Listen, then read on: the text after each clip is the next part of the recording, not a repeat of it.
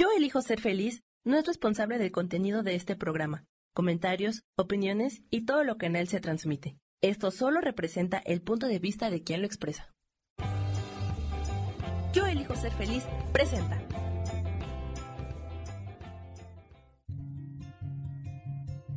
Volver a brillar, volver a sentir vitalidad. Bienvenido al programa.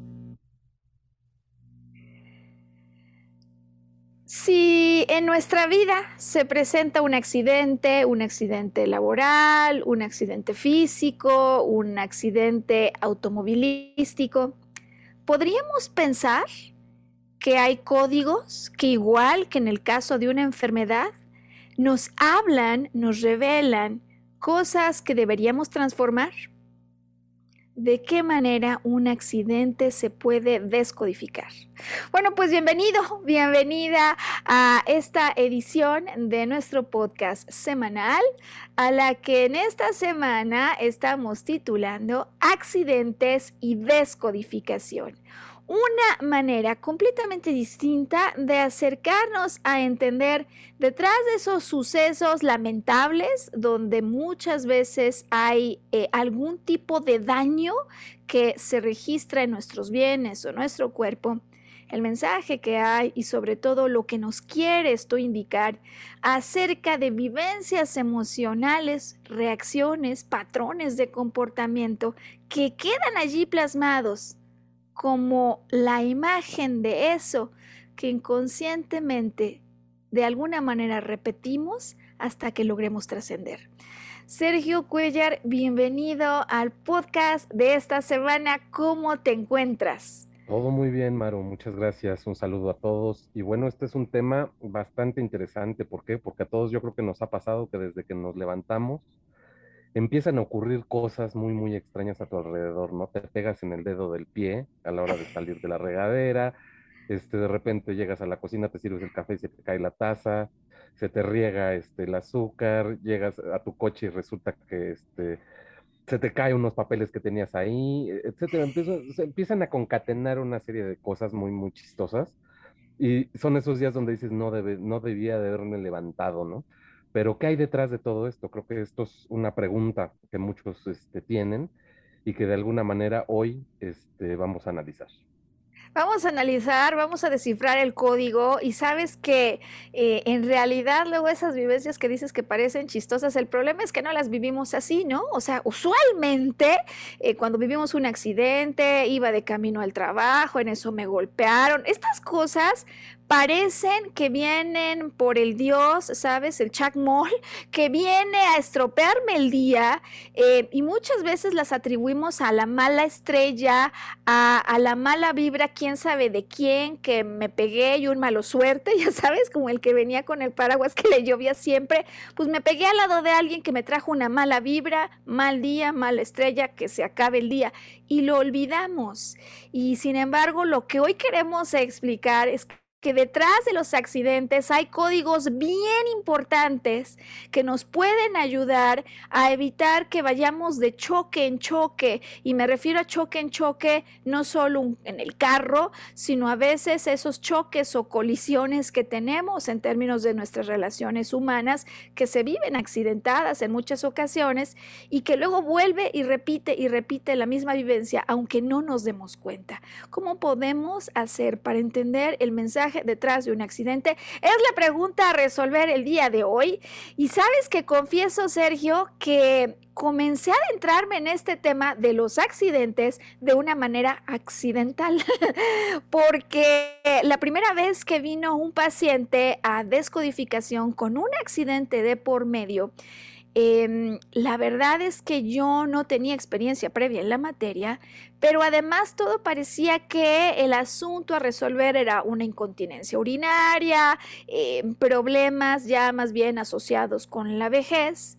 Y hoy voy a platicar cómo es que me di cuenta de algo que me parece revelador al extremo y que además, Sergio, el contenido que he preparado con muchísimo cariño para el auditorio el día de hoy, sí nace, desde luego, apoyado en las teorías y en las propuestas de descodificación, pero quizás hoy, como muchos, eh, digamos, otras eh, ocasiones en las que me gusta meterle mi experiencia de por medio, Hoy el 80% de lo que les voy a decir nace de mis observaciones, de mis conclusiones y del trabajo que he estado haciendo, de un fenómeno que he encontrado repetidamente sin falla, en el que aquello que vivo en un accidente resulta una representación posterior de algo que yo viví anteriormente. Voy a repetirlo porque me parece que es tremenda la posibilidad que hay hoy, Sergio, auditorio, de ver con otros ojos, de ampliar la perspectiva y de agarrarle al mensaje que nos transmite un accidente. Un accidente en el exterior es una repetición a lo que hoy llamaremos como una, digamos, imagen holográfica de algo que viví en el pasado. Y me voy a quedar allí porque vamos a pedirle a Sergio que nos ayude a empezar este programa que desde luego pinta para ser uno de nuestros más importantes y especiales, ¿no, Sergio? Eh, con eso que elegiste, sabiendo que vamos a hablar de accidentes como la historia, la biografía, el testimonial, la película, en la que nos vamos a inspirar como un punto de partida para hablar hoy acerca de accidentes y descodificación. ¿Qué nos traes hoy, Sergio? Pues una historia muy, muy interesante, Maru, auditorio. Este, este se trata, es una obra de Umberto Eco, un italiano, un escritor. En realidad, Umberto Eco no nada más es novelista, sino es una eminencia en materia de, cuestiones semióticas, es decir, la traducción de símbolos. Oh.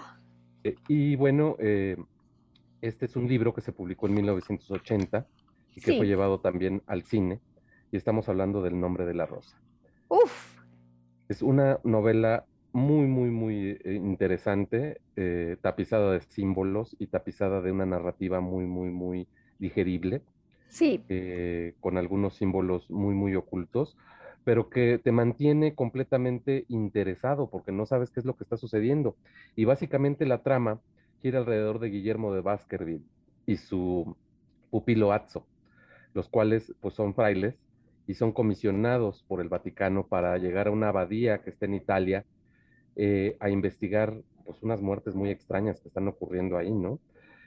Esta abadía eh, se caracteriza por tener la biblioteca más impresionante de todas las abadías. Eh, recordemos que anteriormente eran los frailes, los, los monjes quienes se dedicaban a reproducir los libros y a cuidar toda esta, esta serie de conocimientos en sus bibliotecas. Esta biblioteca era tan impresionante que tenía prohibido el acceso a, incluso a los frailes. Solamente el bibliotecario Jorge, un viejo eh, ciego, era el único que podía permanecer dentro para el cuidado de este, de este acervo, ¿no? Entonces la serie eh, se desarrolla a través de muchísimos, em, perdón, a través de, perdón, a través de muchísimos este, eh, sucesos. Sin embargo, lo interesante aquí está en que eh, van descubriendo la trama de por qué este, e, e, el común denominador, porque además Guillermo de Baskerville tenía un método para todo. Él utilizaba un método científico para poder este, eh, ver lo que, y descubrir las pistas que lo llevaran a descubrir estos raros misterios. ¿Qué ocurre? Que todos tenían un común denominador. Todas las muertes estas muertes estaban asociadas con visitas a la biblioteca. Entonces, eh, aunque no se les permitía la entrada, sí se les permitía observar uno o dos documentos. Y bueno, eh, la, trama eh, transcurre hasta que logran dar con el libro el libro eh, que todo el mundo había consultado, todas aquellas personas que habían tenido accidentes y que acababan muertos, eh, habían consultado un libro que hablaba de la segunda eh, tema de Aristóteles, una, ponencia de Aristóteles. Entonces este, empiezan a averiguar qué es lo que ocurre y nada, lo que ocurría es que el libro estaba envenenado, ¿no? tenía veneno en una de las esquinas en donde los frailes leían, se decían el dedo para pasar de página y así em, eh, se contaminaban de este veneno. ¿Qué es lo que ocurre? Pues realmente la, historia que hay de fondo es que el fraile eh, encargado de la biblioteca no quería que eh, los libros salieran a la, luz pública porque él estaba esperando la llegada del anticristo, era una persona que ya estaba trastornada mentalmente.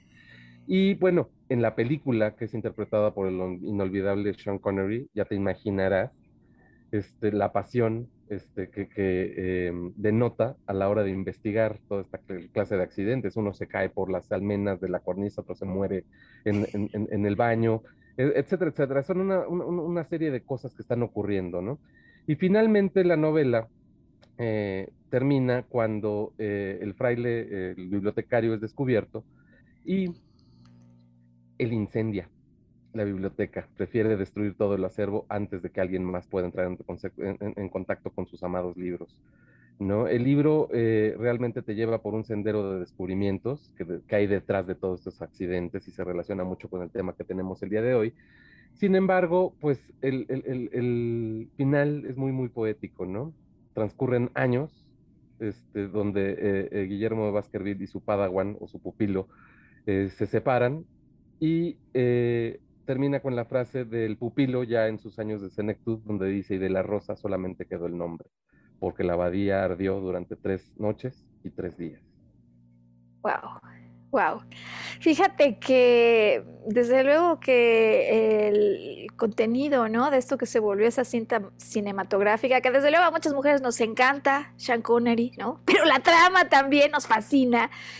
Eh, me conecta inmediatamente con muchas escenas de los accidentes que ocurren y recuerdo incluso cuando llega hasta la Santa Inquisición, ¿no?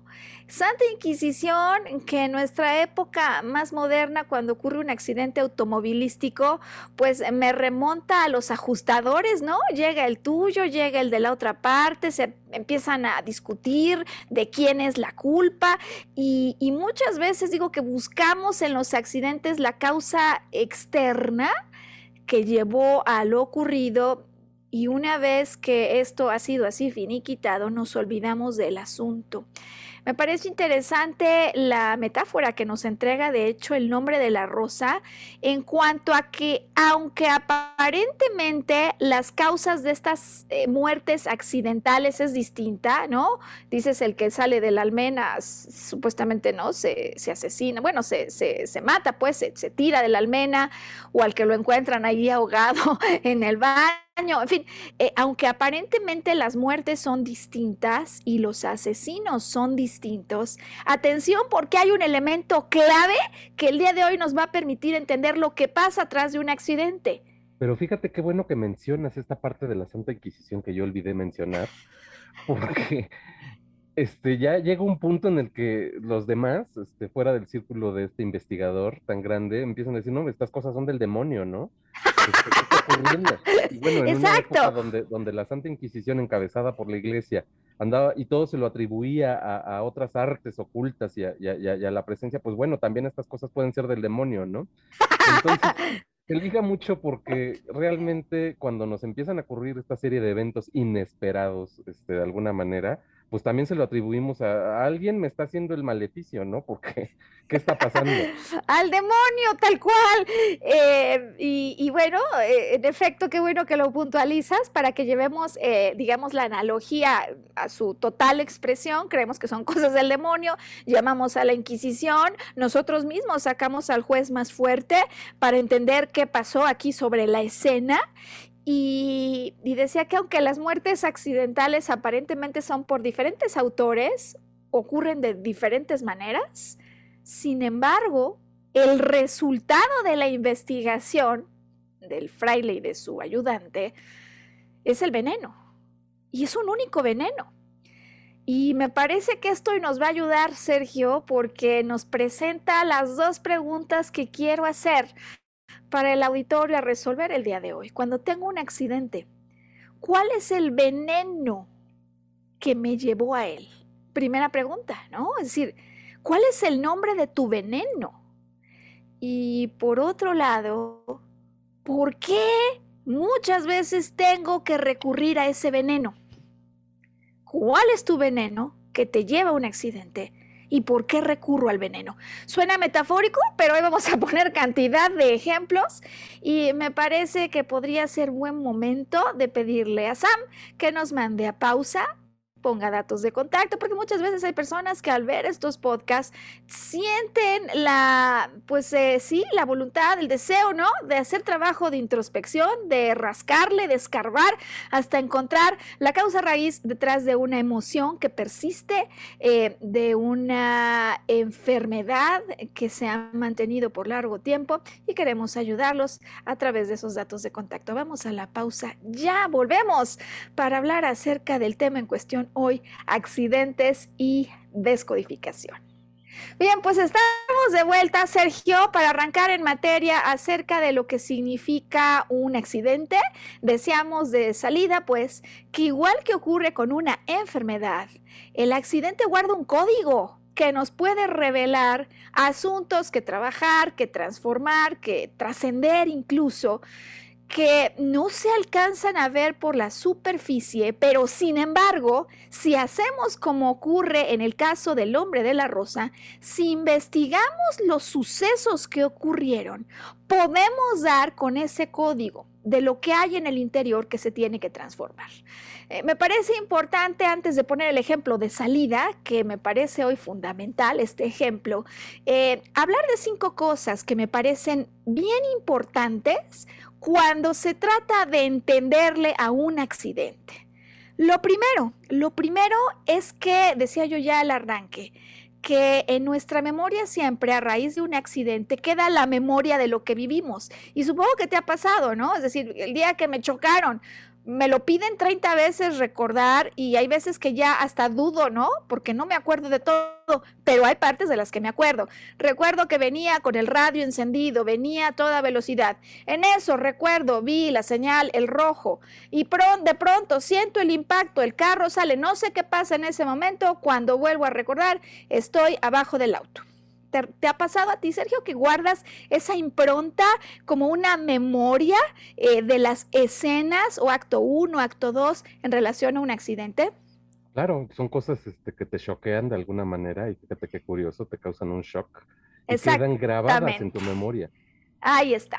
Ahí está. Y ahí empezamos a encontrar la convergencia, ¿no es cierto?, de la manera en la que se produce una enfermedad o lo que ocurre durante un accidente. Hay un shock esta memoria que va a ayudarnos a recordar la cronología de sucesos, de hecho va a ser el paso número uno que vamos a utilizar en estas situaciones para descodificar lo que nos quiere decir un accidente, es una memoria, decía yo, de tipo holográfica.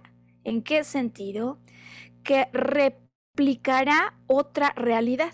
Y aquí en este punto uno me gustaría hoy, Sergio, introducir el asunto del holograma. Me parece que en otro podcast ya habíamos hablado de él, pero hoy como de manera particular el holograma nos dice cosas, me gustaría explicar al auditorio que hay diferentes técnicas holográficas. Finalmente, ¿qué es un holograma? ¿No, Sergio?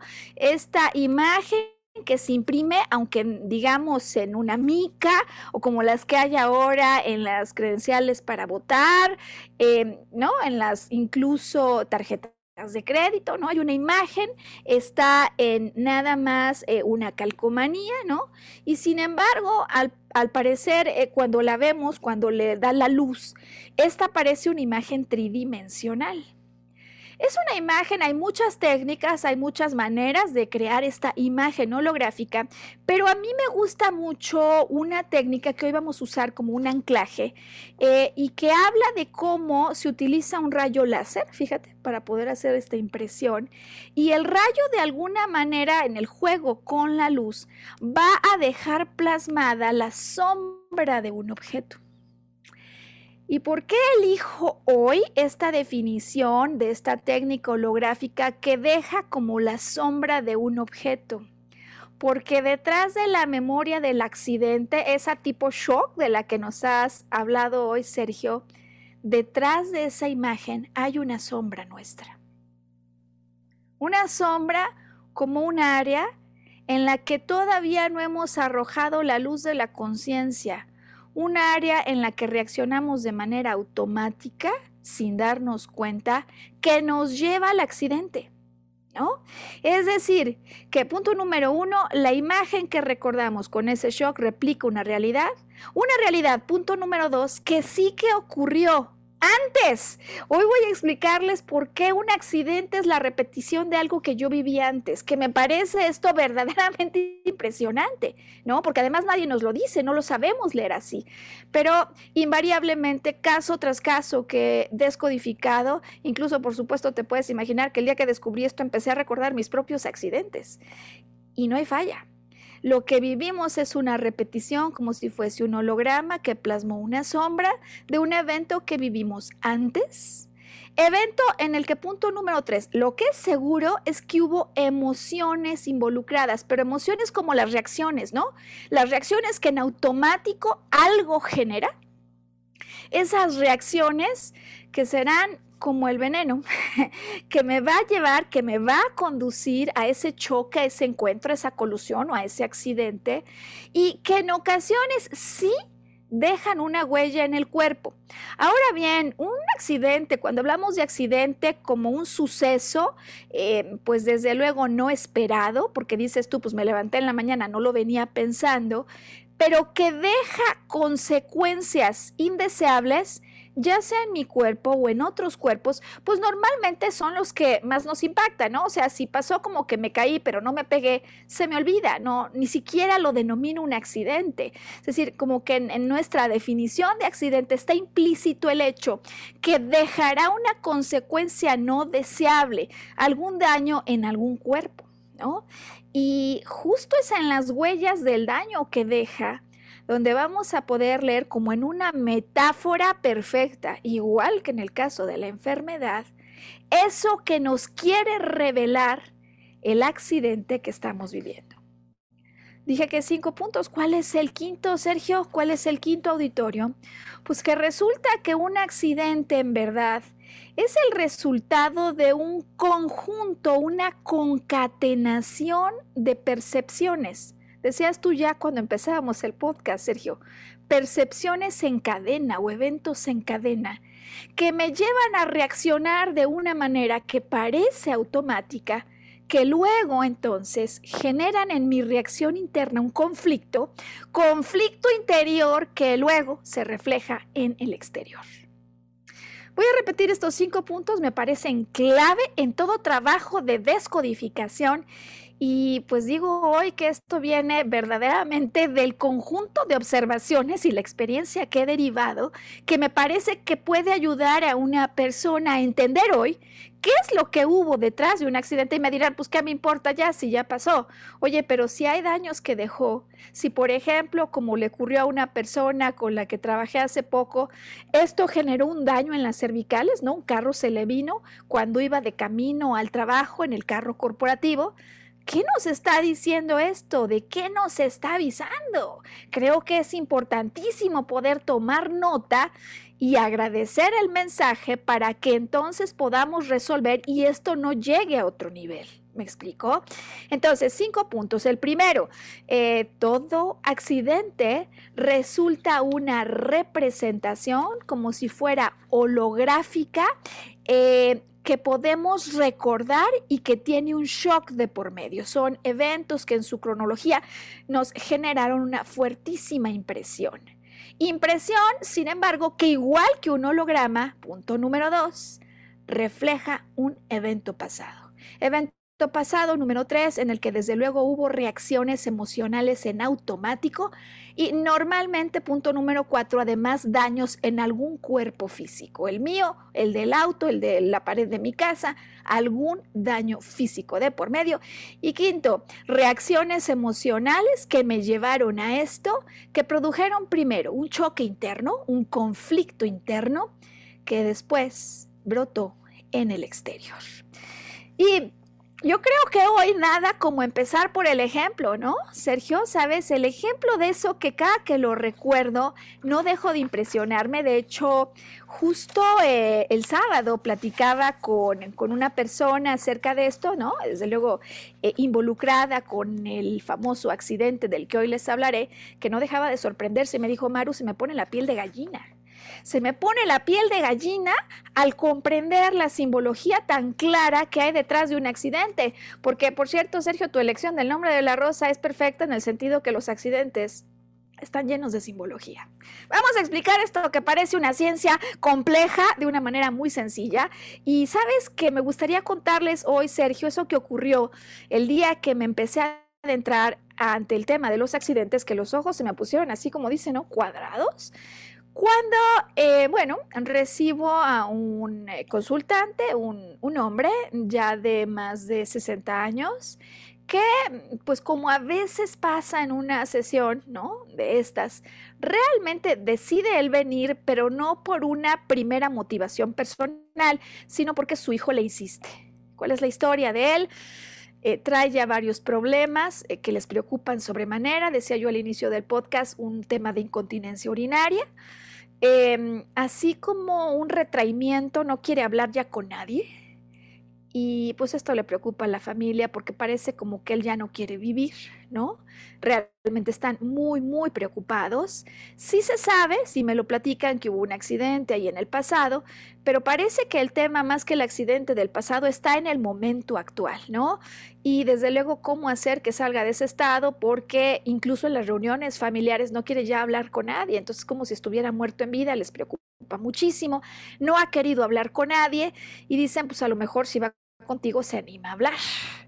Eh, imaginemos la escena, entonces llega eh, esta persona, hoy le hablaremos de él como el hombre H, ¿no? Para mantener en perfecta confidencialidad el registro de cómo, pues quién estuviera detrás, ¿no? Viene el hombre H. Y pasa lo que a veces te ocurre en una sesión de terapia, ¿no? Se sienta, se me queda viendo y em, esperan desde luego la pregunta, em, pero sabiendo que vino a verme porque todos querían, y bueno, él dijo, está bien, sí. La verdad es que no tenía muchas ganas de colaborar, lo que hace muy complicada una terapia en el arranque, Sergio, ¿no? Eh, seguramente las personas del auditorio que, que, se dedican a estas cosas lo saben, ¿no? La, angustia que te puede empezar a dar, pues el ver que la sesión no camina demasiado, ¿no? Eh, sí me dice, pero no me dice. O sea, sí me dice, pues sí, he tenido a ver, pues sí, de repente tengo dolores de cabeza, sí, de repente tengo, eh, pues, problemas de estómago y, y eso. O como dicen los jóvenes, y así. Y tú te quedas, no, ¿cómo? o sea, ¿sabes? ¿Qué es eso? ¿Qué es así? Eh, entonces, desde luego en el arranque, ya veo las caras de Sergio, ¿no? Eh, porque desde luego es que eso te pasa, ¿no? Cuando estás al frente de la sesión y dices, de alguna manera tengo que romper esto, o sea, tengo que entrar, pero no puedo entrar si la persona que está conmigo no me quiere ayudar. Entonces no empieza tan fácil, pero hay un elemento visible, Sergio, auditorio, como pasa en cada escena donde hay un accidente del nombre de la rosa porque donde no hay sangre en la nieve, por ejemplo, eh, está eh, el cuerpo y cuando lo empieza a limpiar, ¿no? Eh, alguien se da cuenta que tiene negro, es decir, siempre hay trazas, siempre hay huellas que dejan estos accidentes que nos conducen de regreso a ellos. Bueno, ocurre que este hombre, el hombre H, a quien le agradezco por supuesto, Sergio, su colaboración para que arrancara yo mi especialización en la materia, trae un bastón. Y el bastón se vuelve el elemento clave en la investigación. Eh, de tal manera que cuando yo veo el bastón, le pregunto, oye, H, aquí hay un bastón, cuéntame, ¿qué pasó con esto? ¿No? Porque él me dijo, ¿y eso? Ok, esto, ¿qué pasó con esto? ¿No? ¿De dónde viene esto? Y entonces empieza la conversación que permite que arranque la cronología de hechos que yo quiero estudiar como el paso número uno, cronología de hechos, ¿qué pasó? Entonces él me dice, bueno, pues la verdad es que yo ya no puedo caminar sin esto. Atención a los símbolos, ¿no? Los accidentes, decimos, como el nombre de la rosa que nos ha propuesto hoy Sergio, está lleno de símbolos. El bastón me sirve de alguna manera como un soporte y me dice, sin esto yo ya no puedo caminar. Con lo cual, la siguiente pregunta de investigación es, ok, si el soporte que tienes hoy es un bastón, porque ya no podrías caminar sin este bastón, ¿cuál fue el apoyo que perdiste? O sea, no sé si me explico, Sergio, ¿qué sostén tenías que al irse hace que sientas que ya no te puedas apoyar y necesites un bastón? Empieza la plática a volverse un poco más profunda cuando él me explica, ya desde luego a la pregunta, me dice, eh, el soporte que tenía era una mujer.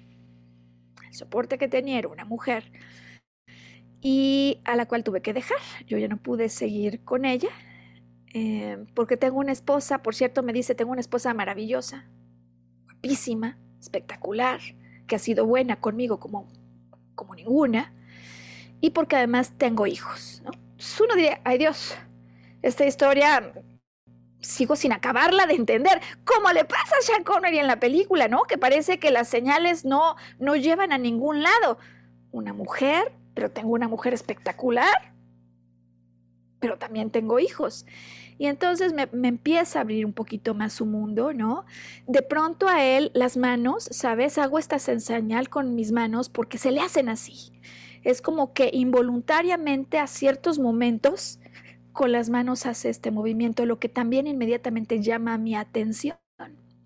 Empieza la cronología entonces cuando él me explica que, pues digamos que la pérdida ¿no? de esta mujer a la que tuvo que dejar, a la que dejó de ver finalmente, ocurre antes, ocurre antes del accidente que le llevó a usar el bastón. Es decir, ocurrió algo que de alguna manera este accidente después viene a representar.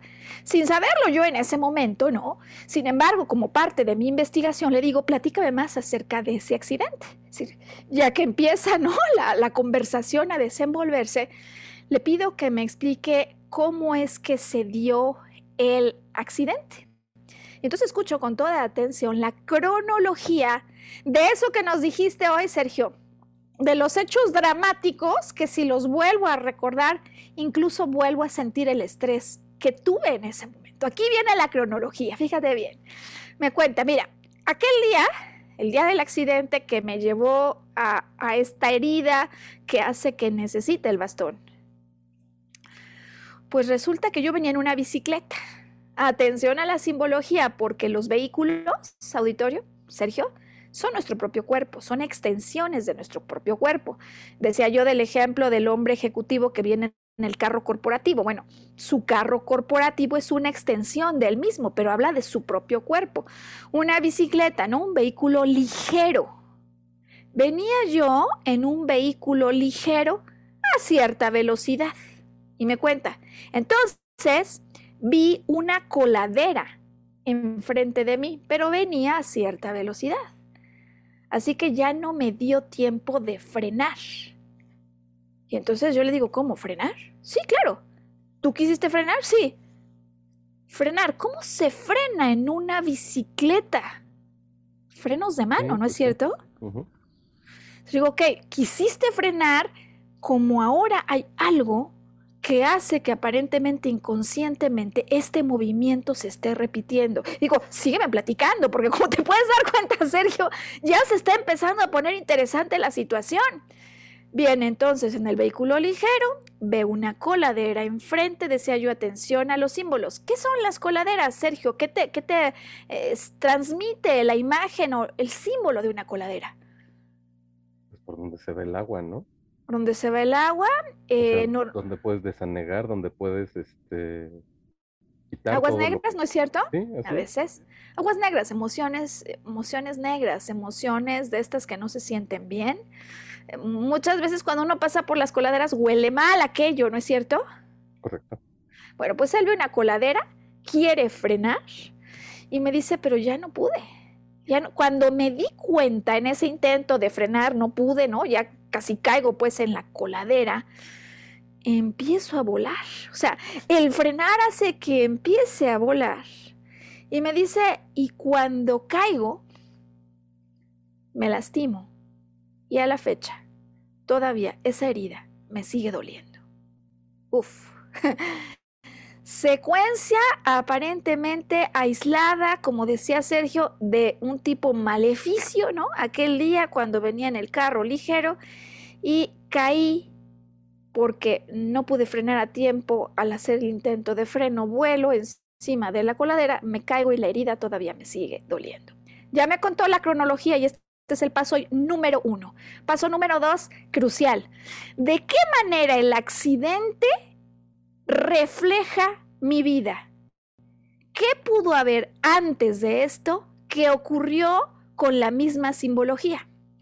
Y entonces regreso y le digo, a ver, déjame ver si te entendí bien, porque yo acababa de anotar que hubo una mujer, pero que no pudiste seguir con ella, que de alguna manera te frenaste por tu mujer y por tus hijos.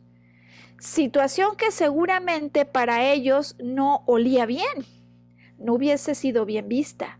Emociones alrededor de ella que empezaron a aparecer como disturbios internos, conflictos internos, que me quise parar, me quise frenar, pero igual volé. Volé con la imaginación, con la fantasía de esta mujer, fantasía que por cierto al momento de esa cita él todavía no se podía quitar. Y cuando caigo a la realidad, eh, al parecer eh, hubo alguien más que llegó por esta mujer, entonces hay una herida. Cuando aterrizo mi fantasía, entonces hay algo que me duele en ese momento, pero me sigue doliendo. Es decir, si te fijas, Sergio, auditorio, el paralelismo es casi exacto. ¿Cómo ves este paralelismo, Sergio? Pues completamente lógico, ¿no? ¿Por qué? Porque, digo, es asombroso, pero es lógico este, cómo eh, cuando buscas los puntos de conexión entre determinado suceso y lo que hay detrás, cómo todo, cómo todo tiene una causa y un efecto, ¿no? Es impresionante, es asombroso, como lo dices tú, pero además es impresionante lo que puede pasar cuando la persona que vivió el accidente escucha esta nueva historia a la luz de las memorias de su accidente. Es decir, cuando yo reconstruyo lo que me dijo que dio lugar al accidente, pero con las memorias de vida anterior, digo, ok, entonces, igual que como te pasó en el accidente, venías a prisa en un vehículo ligero, que ya veremos cuál era el vehículo ligero. Que ves la coladera, algo que no huele bien, pero de alguna manera ya no te puedes frenar, vuelas sobre ella con la imaginación, con la fantasía. Y a la hora de caer te sigue doliendo, eso me querría decir que de momento te sigue doliendo la pérdida de esta mujer, pero que te quisiste frenar por otros absolutamente contundente, Sergio, esta lectura para que él comprendiera lo que estaba pasando. Es decir, cada que tú estás haciendo esto, te estás queriendo frenar. Cada que sientes que necesitas un bastón para caminar porque no tienes la fuerza, es porque sientes que no tienes el apoyo de esa mujer. Porque a raíz del accidente, desde luego, él dejó de caminar. Los médicos dicen, debes estar ejercitándote, debes de estar caminando. Él no ha querido hacerlo y piensa que no puede hacerlo más que con la ayuda de un bastón. Entonces, sin ejercitarse y con el pensamiento de que necesita el bastón, se mueve muy poco. Bueno, pues basta explicar que aquel día salió caminando sin el bastón de casa. Vino a la, consulta a casa, salió, exacto, caminando sin el bastón y pudo darse cuenta que cuando hace esto no es de alguna manera, digamos, tan involuntario como el recordatorio de algo en lo que él se está frenando. Es decir, hablamos de dos pasos entonces, la cronología y de qué manera este evento se parece a la realidad cuando empleo los símbolos que hay de por medio. Sin embargo, aquí el caso no estaría resuelto, ¿sabes, Sergio? ¿Por qué? Porque yo todavía no entiendo qué le condujo a andar a velocidad en un carro ligero. O sea, si estamos de acuerdo en que esto fue lo que en la descripción del accidente le llevó a volar, pues el caso no está aquí resuelto. Es decir, yo quisiera entender qué es lo que hizo que trajera un carro ligero y que además de pronto volara. Desde luego, eventualmente entonces lo que estoy buscando resolver es cuál fue el veneno, o sea, qué le hizo entrar en este desliz, ¿sabes? Déjame llamarle así, el desliz por una mujer. Y resulta que hay una explicación que verdaderamente es el conflicto detrás del conflicto. Así como en el caso del nombre de la rosa, hay un veneno que hace que se mueran, cada uno de una manera aparentemente distinta, pero una causa común. Y también hay una causa raíz detrás del veneno, porque le ponen veneno a un libro que no quieren que lean, que no quieren que lean. Por cierto, un libro que, que habla acerca de cómo la risa es un valor esencial en la vida, ¿no? Entonces, yo necesito entender, en el caso del hombre H, ¿Qué hace que el cuerpo sea ligero, que ande a velocidad y que brinque, que se eleve, que ahora se sienta tan dolido por este accidente cuya huella le sigue eh, hiriendo, ¿no? De alguna manera, pero sobre todo para entender por qué, por qué llegó hasta allí, es decir, quiero encontrar tanto el veneno como la causa original por la que él tomó este veneno. Bueno, ocurre que cuando hablamos acerca de la historia de la mujer, eh, a mí me gusta preguntar esto porque además es bien importante en descodificaciones. Estaríamos casi seguros, Sergio, que no fue la primera vez en que hubo un problema de esta naturaleza. Es decir, puede ser que la representación, el accidente, me digas nunca antes me había caído, o alguien diga nunca antes había chocado de esta manera pero olemos, ¿no? Creemos que hay un patrón de conflicto que posiblemente se estuviera repitiendo en el pasado. Lo que en efecto el hombre H confiesa y me dice, no entiendo por qué, pero me gustan las mujeres. Mi mujer es espectacular, me dice es hermosísima, va al gimnasio, está perfecta a esta edad. Y sin embargo siempre ha habido alguna razón por la que yo em, pues caigo en los brazos de otras. Ocurre que me parece también importantísimo explicar que ya durante el proceso de intercambio mucho más íntimo ¿no? y auténtico, desde luego, con el hombre H me explica cómo, estando bajo la influencia del alcohol, es que conoce a esta mujer. Otro elemento que se vuelve clave en la investigación, ¿no? Porque el alcohol quizás lo, recuerde el auditorio, Sergio, cuando hablamos de adicciones, nos habla de la relación con la madre. Y fíjate que en muchas ocasiones los hombres que sienten la necesidad implacable, que nada la puede evitar, de acercarse y tocar mujeres y pechos, como él me lo platica, tienen un origen en un momento al arranque de su vida en el que las necesidades de placer oral a través de la alimentación de mamá no fueron bien resueltas. Esto me parece, Sergio, una causa raíz importantísima de explicar y que muchos hombres o mujeres, incluso si solo la conocieran, con esta piedra angular podrían resolver mucho de lo que pasa después de manera accidental en su vida. ¿No?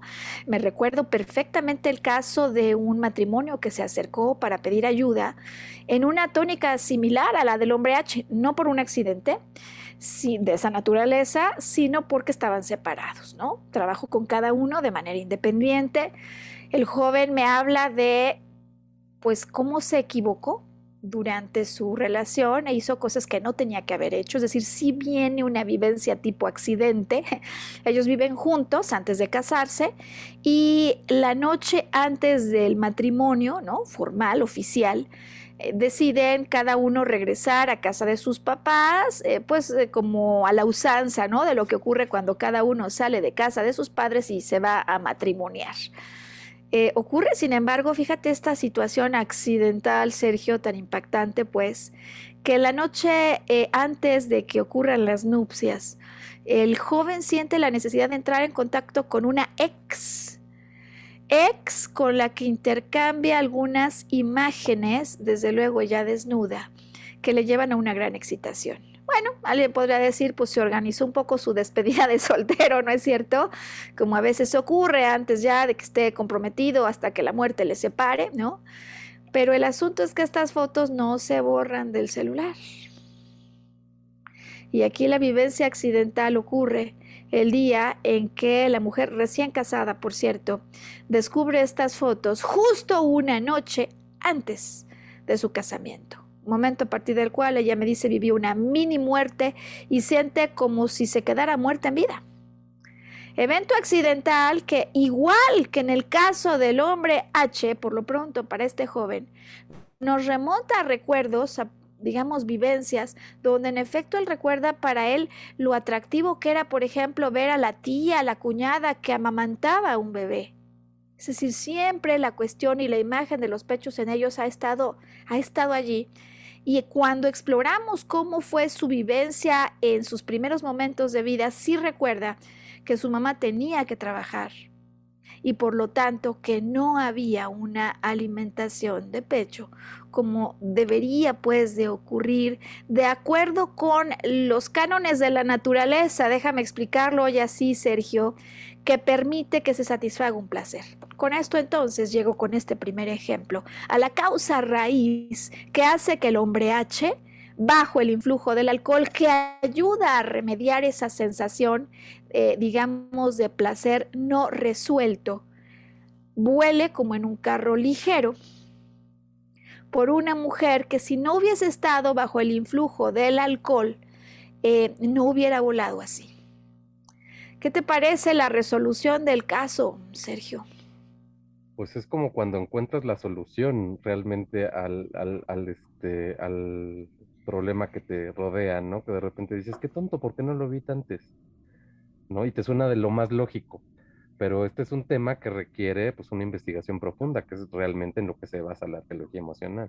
Súper profunda porque estamos buscando detrás de las señales y los símbolos del accidente, estamos buscando esa sombra, estamos buscando esa proyección de algo. ¿Cuál es la sombra del hombre H? Pues la sombra es esta necesidad de un placer que hay que saciar de alguna manera y que ante, digamos, la sombra hace que tenga que recurrir a que hay agua, ¿no? Pero el alcohol y bajo ese alcohol entonces el carro se vuelve ligero, ¿no te parece clarísima la simbología del accidente? El carro se vuelve ligero, carro que entonces trata de frenar, claro, bajo el influjo del alcohol, ¿quién se puede frenar? Ya ha pasado.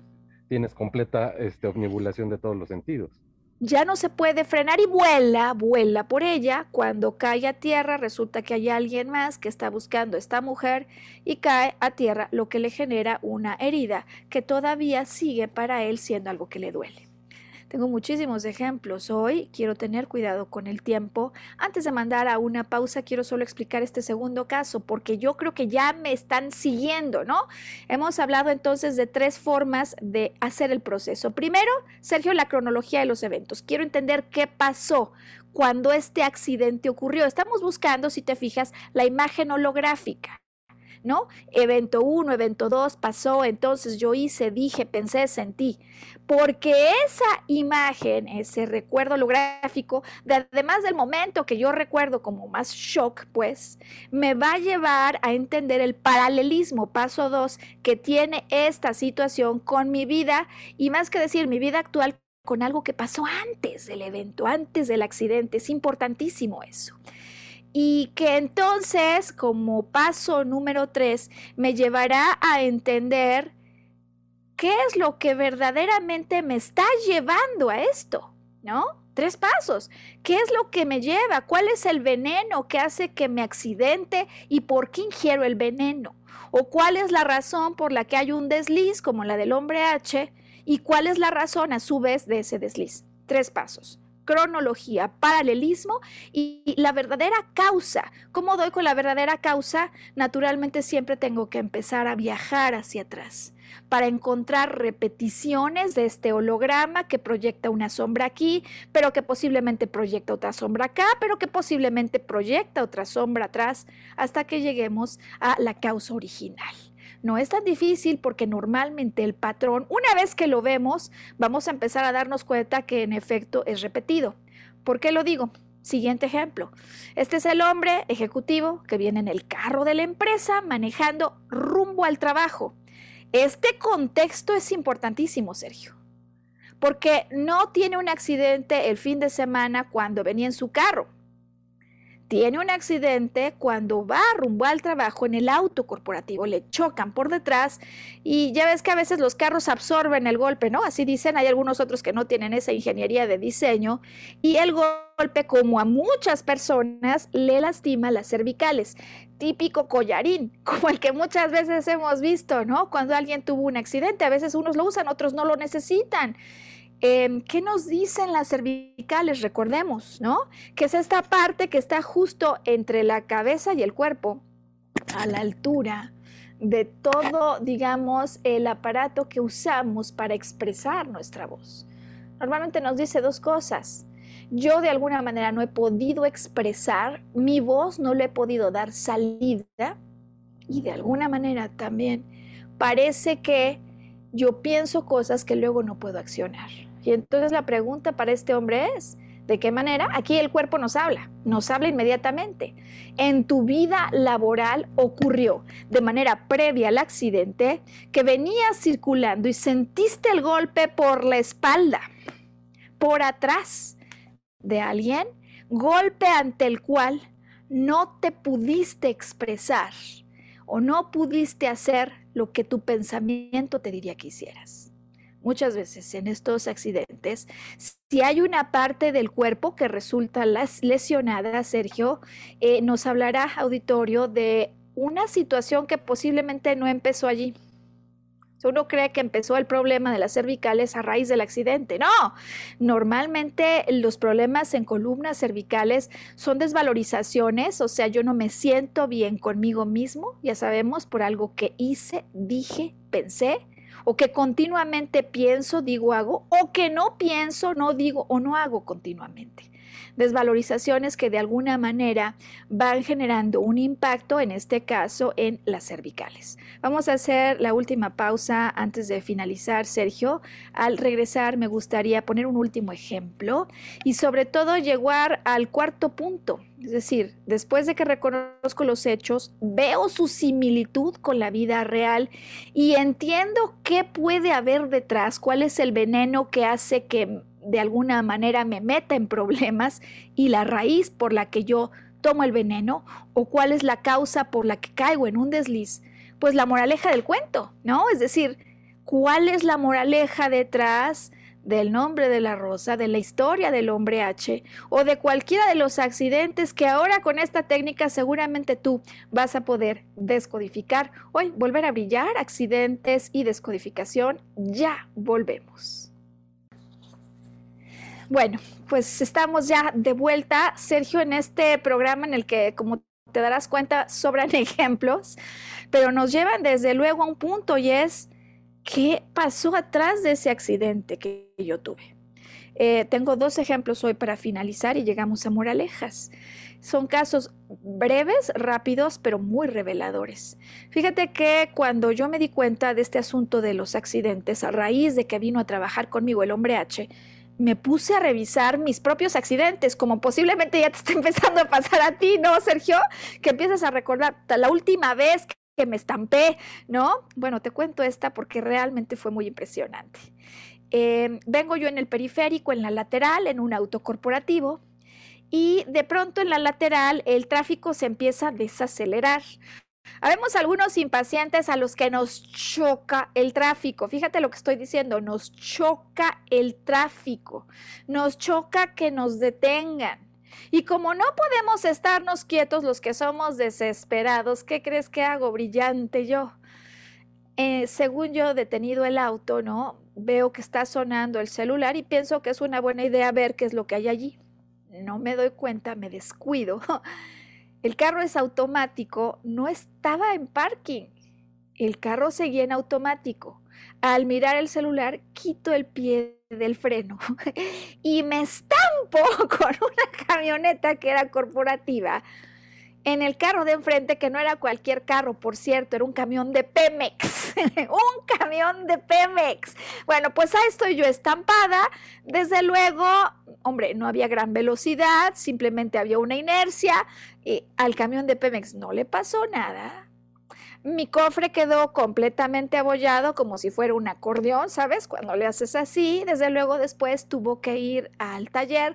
Físicamente a mí no me pasó nada, pero desde luego fue un accidente que si yo lo recuerdo, pues fue estresante. Y entonces aplico la pregunta que le hice al hombre H y que hoy sugiero al auditorio después de recorrer la cronología de los hechos. ¿De qué manera esa vivencia recuerda algo que estuviera pasando ya desde antes en mi vida. Por cierto, carro laboral, entonces tiene que haber habido algo en mi vida laboral. Y sabes que no me tardo ni un minuto en dar con eso. Por supuesto. De hecho, yo ese día venía todavía rumiando mi coraje acción que hace que vuelva a vivir la emoción y me pone justo en la frecuencia en la que ocurren los accidentes. Sigo pensando en eso que me perturba, que es, había llegado a las oficinas un nuevo director de finanzas que era explosivo como un camión de Pemex. Cualquier cosa podía hacer que explosión total. Y había tenido un súper encontronazo con él cuando por cierto nos quiso frenar, nos quiso frenar, nos quiso desacelerar, porque según él, el equipo de marketing, de mercadotecnia que yo dirigía en aquel entonces, siempre se saltaba las trancas. Y yo decía, pero ¿de qué trancas me está hablando? Si ni siquiera hay procesos, ¿no?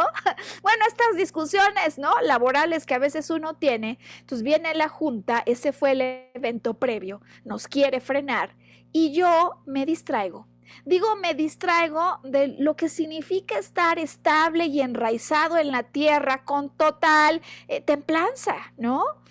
Eh, me distraigo y, y me enojo, salgo de mí, pues, y me le voy encima. Fíjate qué curioso además, porque allí está mi sombra. Desde luego es explosivo, desde luego viene y nos quiere frenar, pero yo lo pude haber manejado de una manera completamente distinta y sin embargo con estas percepciones de alguien me quiere frenar y alguien es agresivo, dejo salir esa agresividad de mí y ahí está mi sombra y mi reacción en automático, mi veneno que me lleva finalmente a la muerte en ese, digamos, evento, es la reacción automática que hace que me mueva en polos opuestos a veces. Es decir, me vuelvo una leona, reclamo.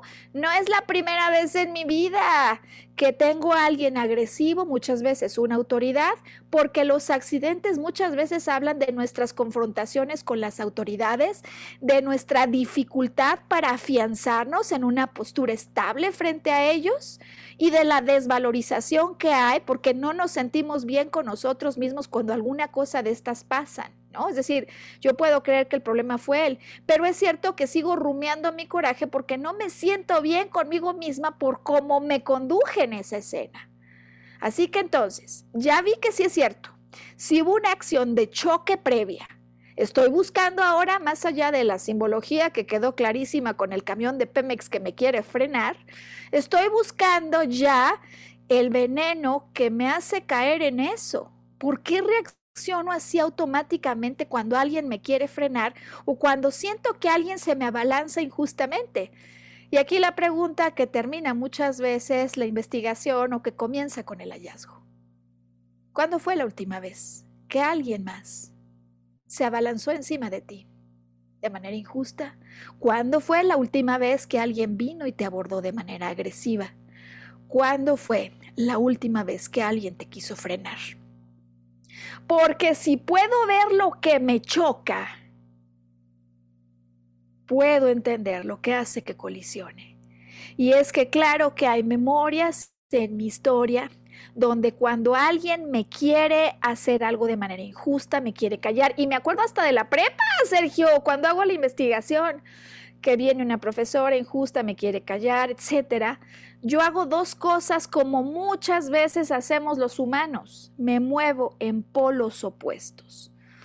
O me desboco pierdo estabilidad y entonces la que pierde soy yo. Es decir, el auto, claro que al estamparse, eh, si te fijas en lo que ocurrió en el accidente, el que se dañó fue mi auto corporativo. Por cierto, ese fue el evento que precedió a mi salida de esa empresa, ¿no? Cuando yo voy y me quejo con mi jefe de este señor, sin darme cuenta que la verdad es que en la escena yo también introduje una buena dosis de violencia. Yo reacciono así o en otras ocasiones me voy al polo opuesto del silencio total. Detrás de todo accidente auditorio. Hay el patrón de un comportamiento en polos opuestos. Accidente que me quiere invitar a adquirir actitudes en un punto medio. Es decir, ni se trata de nunca hablar, ni se trata de reaccionar con violencia, sino hallar el punto en el que estos dos extremos encuentran un punto medio. Desde luego que tengo que permitir que mi voz se exprese. Si no, preguntémosle al ejecutivo que trae el problema con las cervicales. Yo tengo que permitir que mi voz se exprese y si me arraigo y si estoy en estabilidad, entonces no tengo por qué unirme al tono de violencia que percibo yo en algo que está frente a mí, lo que normalmente siempre se remonta a memorias de antaño donde alguien vino y nos dio una embestida fuerte, por ejemplo, o alguien eh, ante la réplica que hicimos nos, eh, digamos, sancionó, es decir, cuando sí hablé, cuando dejé expresar, hubo una sanción, me explico, o sea, siempre hay algo, así como está el asunto del placer no satisfecho, así también está la necesidad de expresión no satisfecha o con alguna repercusión, desliz, veneno, que naturalmente siempre será un caso a revisar. Último ejemplo, Sergio, porque como te das cuenta, esto es impresionante. Eh, mujer que me viene a visitar con su hija que tiene TOC. Esta chica se tiene que lavar las manos todo el tiempo y es algo que nadie entiende ni ella por qué. Normalmente estas reacciones, emociones que son irracionales, que nadie entiende por qué, tienen un origen o en la gestación o incluso antes en la historia de los ancestros. Estamos buscando porque se lava alguna vivencia que haya tenido la madre cuando se hubiese sentido sucia o alguna vivencia en la que se hubiera sentido manchada durante el embarazo. Y aquí la gran situación, resulta que a ella una amiga, una cuñada, pues le invita a que vaya a visitar a un ginecólogo distinto, ginecólogo que cuando la ve, la diagnostica, le dice que el embarazo que tanto ansía podría presentar problemas por ciertas cosas que él ahí observa. Opinión médica que a esta mujer le genera un estrés terrible. Estrés terrible que hace que se genere una pequeña manchita roja, ¿no? En la ropa íntima de la mujer. Manchita roja que hace que ella en ese momento se apanique ante lo que puede ser el aviso de un aborto. ¿Sabes que la chica con TOC tiene terror a la sangre? Un código transmitido, ¿no? Un código transmitido que está tratando de lavar y no puede haber error, no puede haber mancha. Eh, cada que esta chica se siente que hay algún error o algo que no se ha hecho eso bien, sale disparada a lavarse las manos aunque no se dé cuenta conscientemente de ello. Y curiosamente, sabes, la mamá también vive otro accidente en el embarazo. Em, no está siendo soportada como ella quisiera para ir adelante con esto por alguien de la familia y resulta que un día se cae, un día se cae y cuando se apoya con el codo, por cierto, el del lado izquierdo, el de los hijos, es decir, no tengo un soporte del lado de hijos, hueso soporte, eh, y se fractura el codo. Accidente que uno diría cómo. Y entonces hacemos la pregunta con la que terminamos hoy. ¿Qué pasó en tu vida? ¿Qué pasó en tu vida antes de ese accidente? ¿Acaso la simbología que nos transmite el cuervo se vivió de alguna manera? Te sentiste no apoyada en ese embarazo porque el lado izquierdo para una persona 10, tres hijos y por supuesto que aparece. Es uno tras otro, Sergio, me he tratado hoy de entregarte tantos ejemplos como sea posible, porque me parece importantísimo el tema, porque además no estamos acostumbrados a ver las cosas así, y porque desde luego el poder comprender la moraleja de la historia es clave para que esta cadena de interpretaciones que me llevan a conflictos internos, que luego se ven como conflictos externos, accidentes con daños que lamentar, se pueda frenar. Eh, y curioso, ¿no? Como empezaste con el nombre de la rosa, me gustaría acabar hoy entonces, porque en la película, que creo que es un poco distinto al final al libro, em, resulta que Al, Alzo, ¿verdad? ¿Es Alzo? Aldo, no, no me acuerdo. Axo, Alzo.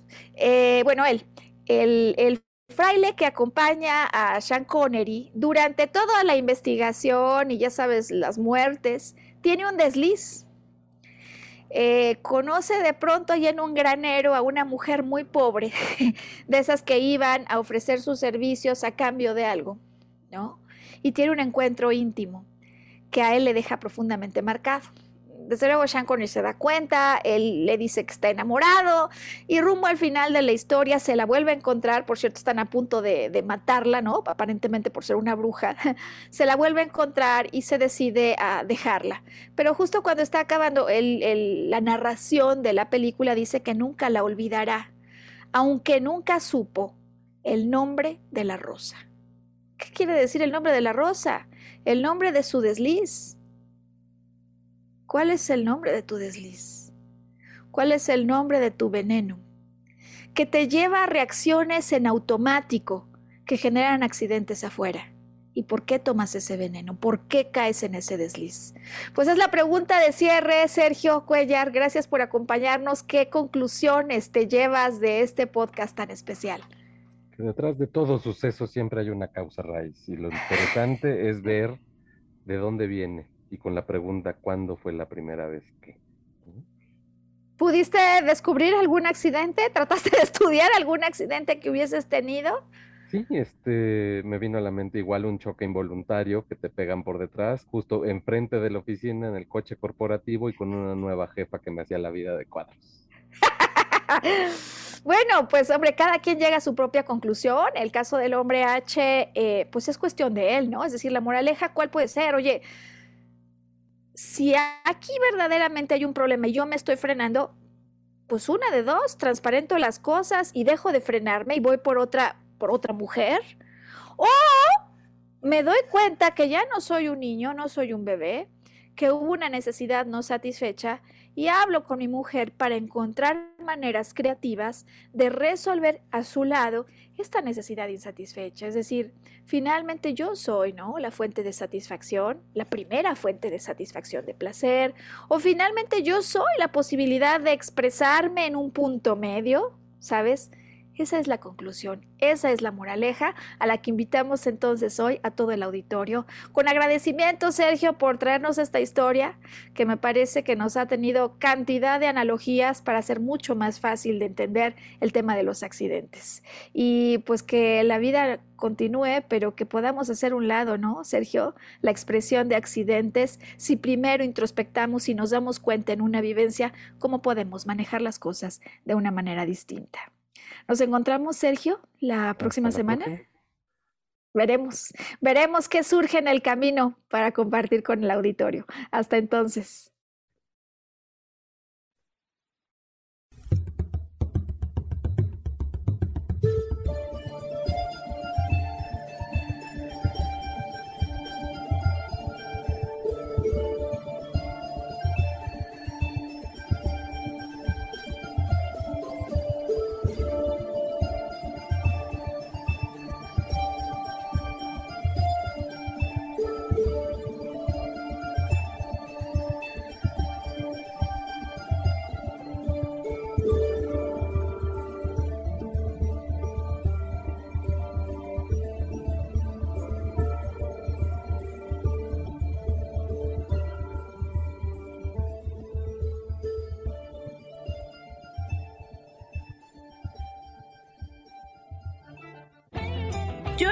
Feliz presentó.